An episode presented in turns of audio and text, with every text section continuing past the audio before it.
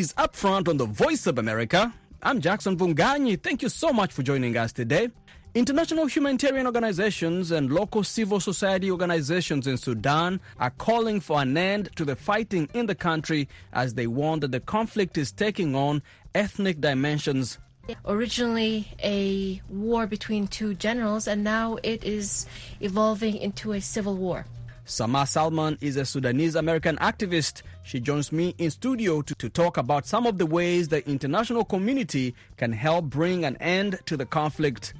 And a new report says that weakening the used clothing sector in the East African community would negatively impact the local economy. Jobs of many different kinds, jobs in the marketplaces, jobs in warehouses, jobs in distribution of the goods, jobs in terms of um, running retail spaces, an enormous number of jobs. Professor Patrick Diamond is the author of the report commissioned by the Mitumba Association of Kenya. But first, as always, let's hear from you, our listeners. We ask the question Do you believe in the fairness of your justice system? This is what you had to say. It, it works entirely, it works to, to, to those who are, who are powerful. Uh, because uh, when you look at uh, somebody who is poor and um, has been taken to, to, to court, not be able to hire a lawyer, um, he loses the case and then he, he is detained. While um, somebody who is rich, somebody who is powerful, a politician, he has a lawyer and then he escapes probably um, imprisonment.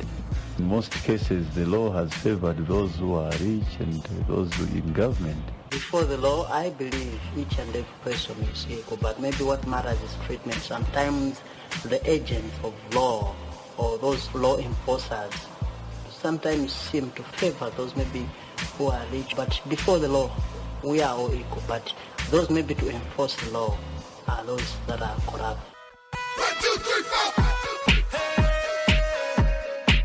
Many thanks to all of you for your opinions. This is Upfront on the Voice of America.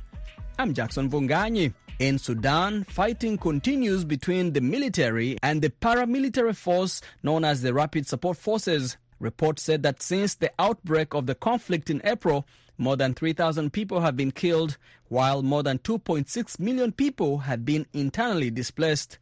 Thousands of others have fled to neighboring countries. This weekend, representatives of Sudan's warring factions arrived in Saudi Arabia's city of Jeddah to resume talks aimed at ending the conflict. Previous talks were suspended by both sides in early June after numerous ceasefire violations. And Sama Salman is a Sudanese strategic analyst and president of the organization, the U.S. Educated Sudanese Association. She joins me in studio to talk about the dynamics behind the conflict, the major players involved, and the role that the international community can play in helping bring an end to the conflict. Jackson, thank you so much for having me. Uh, unfortunately, today is day 88 of a horrific war in Sudan, which was uh, originally a war between two generals, and now it is evolving into a civil war. Uh, the war is between the commander of the Sudanese armed forces. His name is General Abdel Fattah al Burhan. And the second party, the second belligerent, is uh, named General Muhammad Hamdan Dagalo. His nickname is General Hemeti. And he is the commander of a paramilitary force called the RSF, which stands for the Rapid Support Forces. So he's basically what you would call a militia, but he's an extremely large militia. And he's become so large and so financially independent that he's now challenging uh, the regular army of Sudan. Now, these two generals are fighting basically for three reasons. One, for political control of the center, of the central government of Khartoum. So, General Abdel Fattah al Burhan believes that he is the rightful successor of General Omar al Bashir, but so does General Hemeti. And uh, General Burhan comes from the institution of the Sudanese army, whereas Hemeti is actually a very interesting case. He's actually more like the private army or The Wagner of personal, Sudan. The Wagner of Sudan, exactly. That's exactly what it is. He's Yeah. a personal army, the private army of Sudan. Uh, Hemeti is able to challenge the the established regular army, When you talk about National Army of Sudan. when you talk about economic empires, what what do you mean? How what what what empire does Hemeti control? Well, so okay, so I said the first reason. So that's a fantastic question. It's mm. really important. The first reason that they're fighting is for political control of mm. Sudan. The second reason they're fighting is to protect their economic empires. And what that really means is this. Jointly, both General Burhan and General Hemeti control 85% of Sudan's economy. Jointly, they, they control 85% Wow. of Sudan's economy. They control they, they control the gold mines. They control uh, the, The uranium. They control the oil. They control the diamonds, all of the mining and all of the minerals, and then they control most of the agricultural schemes. And they control most of the uh, the army has a, the army and and the paramilitary both have a lot of parastatal companies. Mm. So they have a, a, a huge network of companies that they control, and they can they take the And exploit of these resources and- exploit- yeah. exactly and and trade in and they trade in strategic commodities agricultural commodities they have their own military manufacturing factories where they assemble weapons. So you can imagine they're really both controlling sudan's entire economy. And so Oh, both of them are dug in and they They're have the resources. yes. So what does this mean for the Sudanese people? Well, there's also a third issue, a Okay. third problem is hmm. that you have they're fighting for political control, they're fighting for economic, Economic control. and the third one is they're fighting to escape accountability. Oh, And this is what we see sometimes in dictators or autocrats who have committed horrible war crimes and refuse to leave power. and refuse to leave power and are afraid that if they leave power, they'll be held accountable. there will be retribution or be yeah. Absolutely, and and they are both extensions of Omar al-Bashir's regime. They both participated in the Darfur ethnic cleansing and genocide of 2003 to 2005. Mm. So you can imagine if Omar al-Bashir, who is wanted by the International By the Criminal. Court, the ICC, Right. is actually uh, uh, is actually handed over to the ICC, what he would say Right. that would actually Implicate these two. these two. Exactly. So now, the, again, blood on their it, it's it seems that in that in this aspect they are on the same side because both of them don't want. I mean, they are protecting Bashir because they don't want him to go to the ICC. Exactly. They are also worried for. Uh, you know what might happen to them if they left power. Exactly. Again, my question is, like, what happens to the Sudanese, to people in Sudan right now, that these two people are dug in? They're refusing to even speak to each other. What is the situation like? Do you have family in Sudan? Absolutely, What What are they saying? What is their exper- experience? The situation is def- desperate. People have evacuated Khartoum completely. So, of my family uh, is in Khartoum, and everybody who's most most of the evacuations and most of the fleeing has been out of Khartoum. A huge amount of the fleeing has also been out of Darfur. Especially Geneina. 80% mm-hmm. of the city of Geneina in, in West Darfur has actually fled to Chad. So you can imagine the nightmare. Sudanese have fled to Ethiopia, to Egypt, to Central African Republic, even to Libya, to South Sudan. Huge numbers have of returnees have went have gone back home to South Sudan, and Sudanese have also gone to South Sudan. When this war started, we thought it was in Khartoum, just you know, concentrated in Khartoum. How did it spread out to Geneina, which is thousands of miles away from? Yes, The yes, capital. Yes. Well, that's that's that's a really important question, and absolutely, the war started in Khartoum because after the revolution of 2018 and 2019, which the People's Revolution, the Sudanese Revolution, which ousted Omar al-Bashir, what happened then is that during the last days of the revolution, uh, the military and the rapid support forces, both Burhan and Hemeti, actually stepped in. They they hijacked the revolution and they they basically said, "Oh, we stand With the people. with the people." Yeah. And so you had an ongoing revolution. You had a sit-in in front of the army headquarters where you had tens of tens of thousands of Sudanese basically camping outside, putting pressure on Bashir every day, and and and general the the army, the mm-hmm. Sudanese armed forces, and the rapid forces saw this as an opportunity. They saw that Bashir is now a liability the international community uh, has marked him as wanted by the ICC. The the people of Sudan are Don't saying don't want him anymore. Mm-hmm. The regional countries now really don't want to touch him anymore. He's mm-hmm. become a liability to everyone. Well, what do we do? We come Step in, we in. change the palace guards, and we mm-hmm. take him to prison, and that's exactly what what and happened. pretend to be on the side of the people. and pretend to be the side of the mm. people, and that's exactly what happened. And so this union between these two individuals worked for a couple of years, Absolutely, and side by side of the you know the civilian. yes, But yes. it broke apart when uh, was it last year? October October 2021. So you had a transitional Yeah. government that was supposed to transition Sudan to a full democracy through elections, but that was cut short because the closer the deadline got to elections, then Burhan and Hemeti said, "Oh, actually, uh, maybe we need to." Uh, you know, To extend to it. extend, yeah. Oh, oh, let's, let's, yeah. yeah. This is not. This is yes. We said that this was a power sharing agreement, and we signed on to a transitional government, but we didn't really mean that. So So even their true though, colors now started. Oh yeah, they Yeah. didn't come to the negotiating table in in, In good in, faith. good faith. Yeah. Absolutely not. Yeah. Uh, and this is the history of the military in Sudan. Mm. You've had cycles of of of autocratic uh, dictators. Uh, punctuated by brief periods of democracy and brief periods of civilian rule, Mm. you know, which have come through by through a revolution, and then you have another uh, Come and uh, and take it away. And each one, each period of autocracy and dictatorship has l- been longer. So you had the first period which was about six years, the second period about eighteen years, and then finally you had Omar Bashir, which he stayed in power for thirty years. Yeah. So you had another revolution, and now you can imagine the terror, hmm. thinking, "Oh my God, now we have."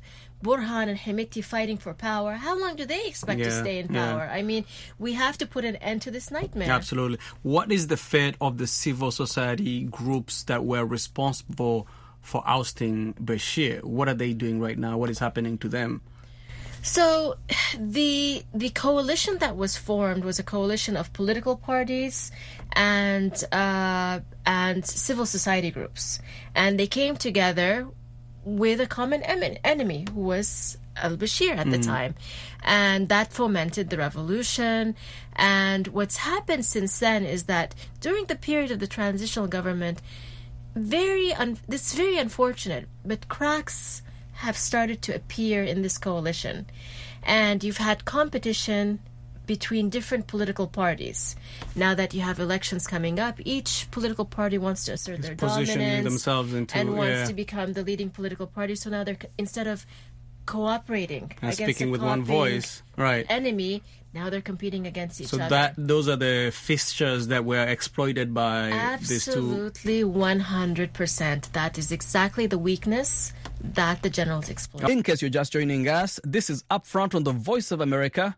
I'm speaking with Samar Salman, a Sudanese strategic analyst and president of USESA, the U.S. Educated Sudanese Association. She's talking to us about some of the dynamics behind the conflict and ways that the international community can help bring an end to the conflict.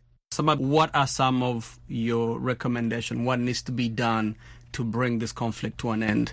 Now we are one in one of the worst wars, most violent wars in recent history. It's been described by the UN humanitarian chief as uh, the civil war, one of the most uh, atrocious civil wars, and he's saying that today.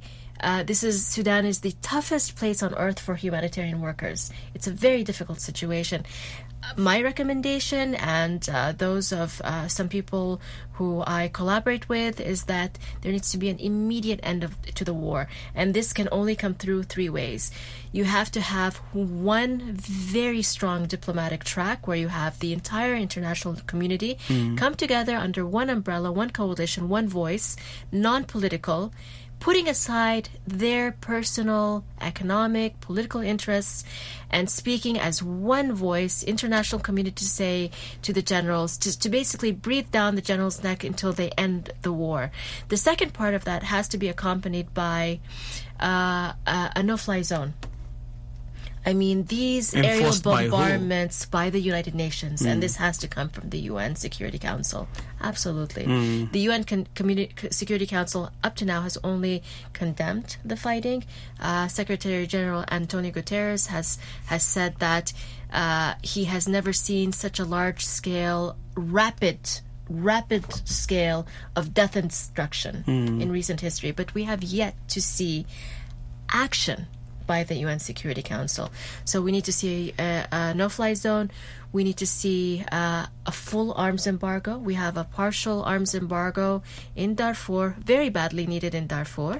But of course, uh, Wasn't Sudan under some arms embargo? not all of Sudan. It was due to the Darfur ethnic cleansing. So it was limited just to Darfur. 2003 to 2005. So it was limited to 2004. It needs to be extended to all of Sudan. And it needs to be strictly enforced in Darfur and across all of Sudan.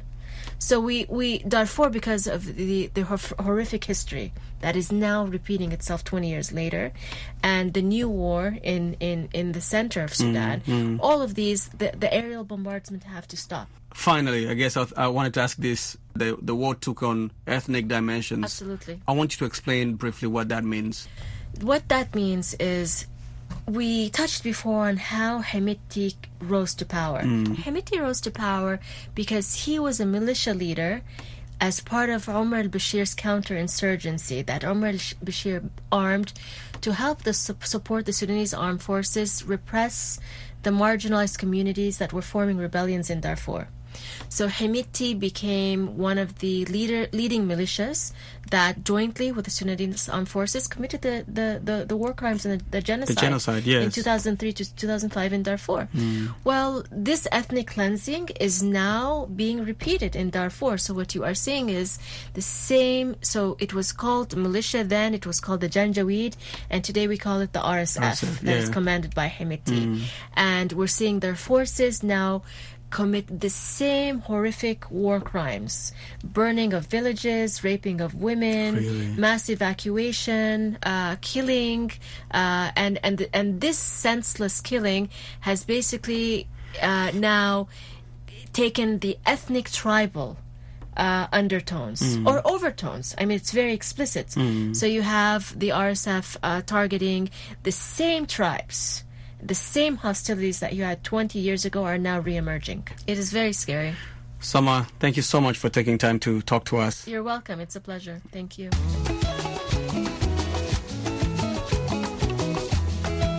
That was Sama Salman. She is a Sudanese strategic analyst and president of USESA, the U.S. Educated Sudanese Association. She joined me in studio here at the Voice of America.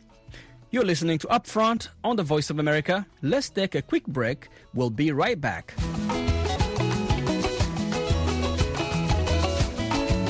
Welcome back. This is Upfront on the Voice of America. I'm Jackson Mvunganyi. A new report argues governments in East Africa to develop the second-hand clothing market in order to foster innovation and competition in the textile industry. The report, which was commissioned by the Mitumba Consortium Association of Kenya, focuses on the second-hand clothing industry in the East African community. The study was released last week as trade ministers met in Nairobi for the 54th All Africa Trade Ministers meeting of the African Continental Free Trade Area. Local textile manufacturers have often complained that importing the clothing, also known locally as mitumba, has a negative impact on textile production in the region. Professor Patrick Diamond of Queen Mary University in the UK is the author of the report. He tells me that both the second-hand clothing sector and the local textile industry are complementary to each other. Patrick, let's talk about this uh, report that you wrote uh, about Mitumba, which is also second-hand clothing uh, in in Kenya. Make the case for us. Why is the second-hand clothing sector or industry uh, fundamental to the economic and social future of the East African community? Well, I think in terms of uh, today, the world we are in today, um, it's so important because of jobs. Um, the second-hand clothing sector, Mitumba trade, is creating and has created thousands of jobs, and it has the potential to create even more in the future. jobs of many different kinds, jobs in the marketplaces, jobs in warehouses, jobs in distribution of the goods, jobs in terms of um, running retail spaces, an enormous number of jobs. And in a world where, after COVID, with all of the economic pressures we're facing, um, this is a source of new jobs, and this is very important. But I would say that also, in terms of the world of tomorrow, the reason why Mitumba and secondhand clothes are so important is because they will help us to build a more sustainable economy. Um, the world is making too many things. We're making too much stuff. And actually, producing new clothes is incredibly costly for the environment. It leads to the emission of greenhouse gases.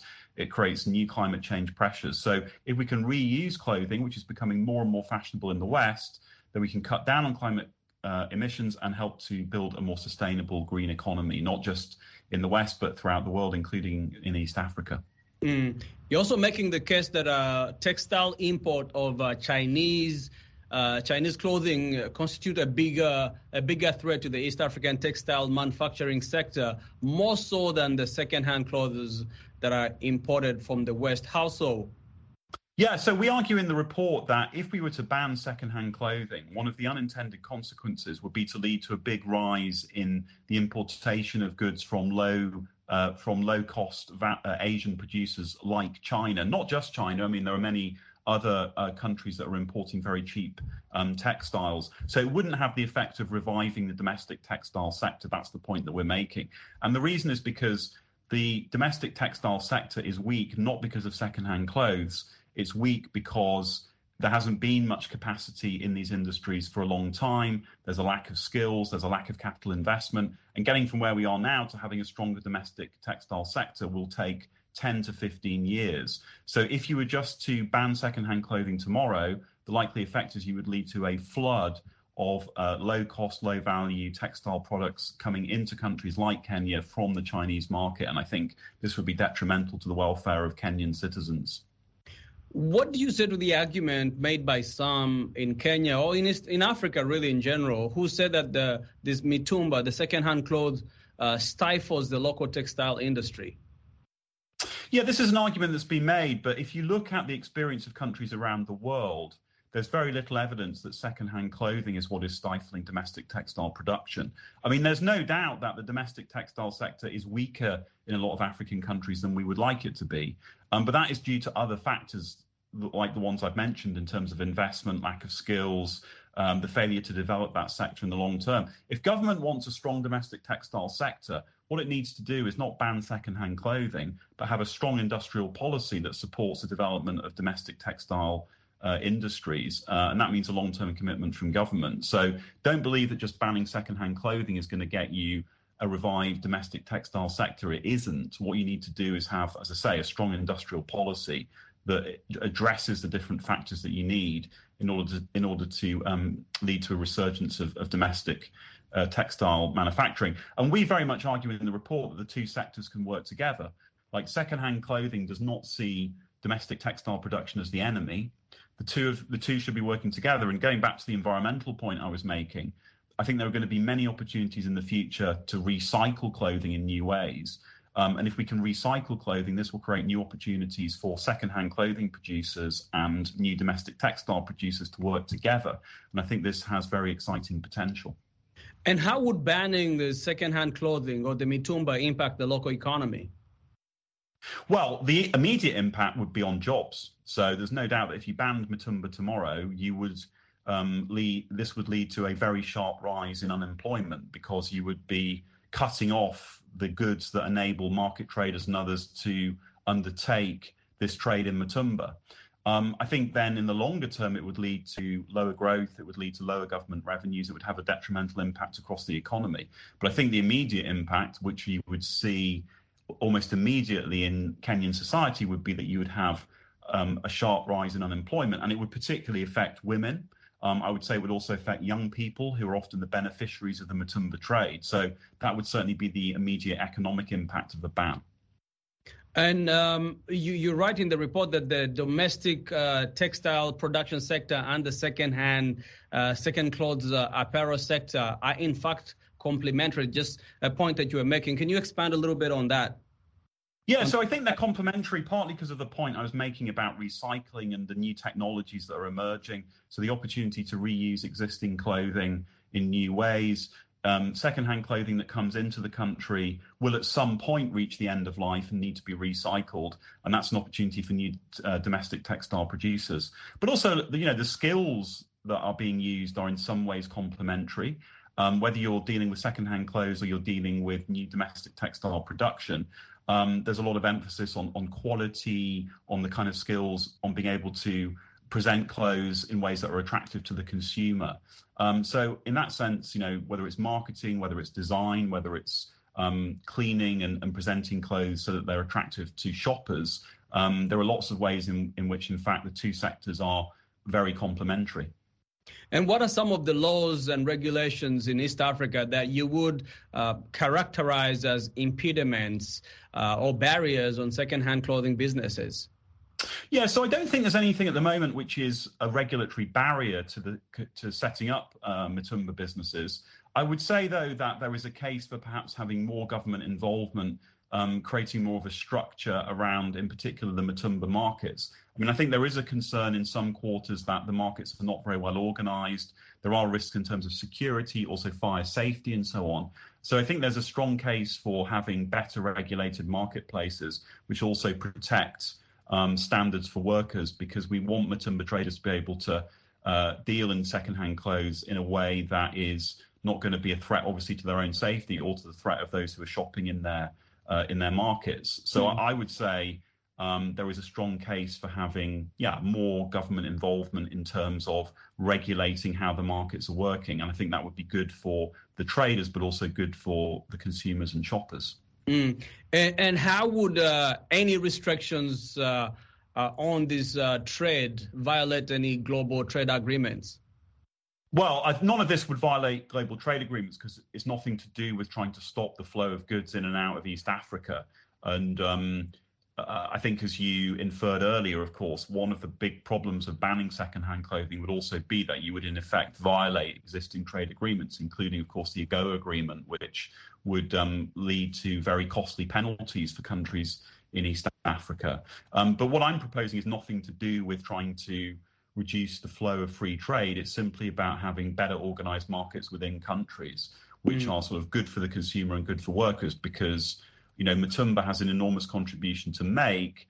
But I think um, when you observe some of the markets, it's clear that um, they're perhaps not as well organized as they could be. Um, and this is perhaps an area where local government, municipalities, as well as the national government could step in just to introduce a bit more regulation to ensure that we have those standards that are so important.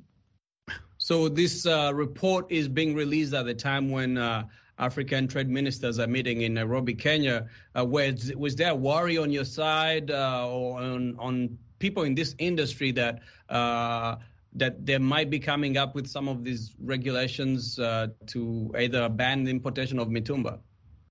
Yeah, of course, there's concern because, as you uh, as you rightly say, we know that these issues are being discussed among ministers, and there is, I think, always a temptation to say that uh, banning secondhand clothing would be a radical solution that would lead to certain benefits like reviving domestic textiles.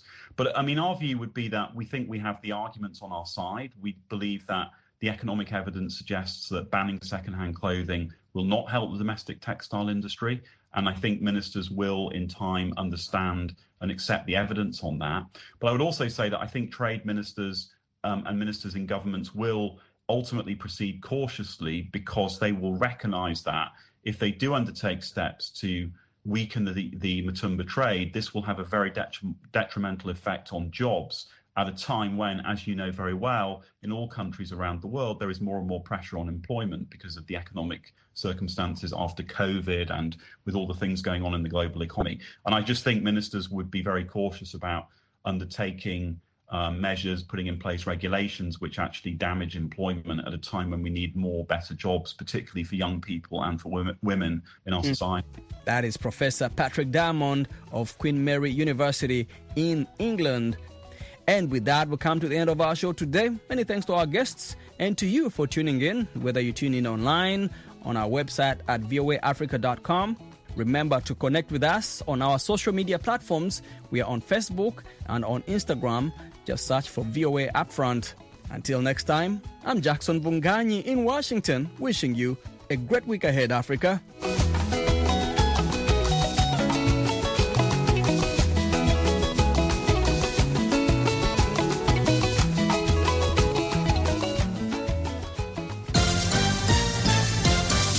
VOA News. When news breaks, VOA News is there.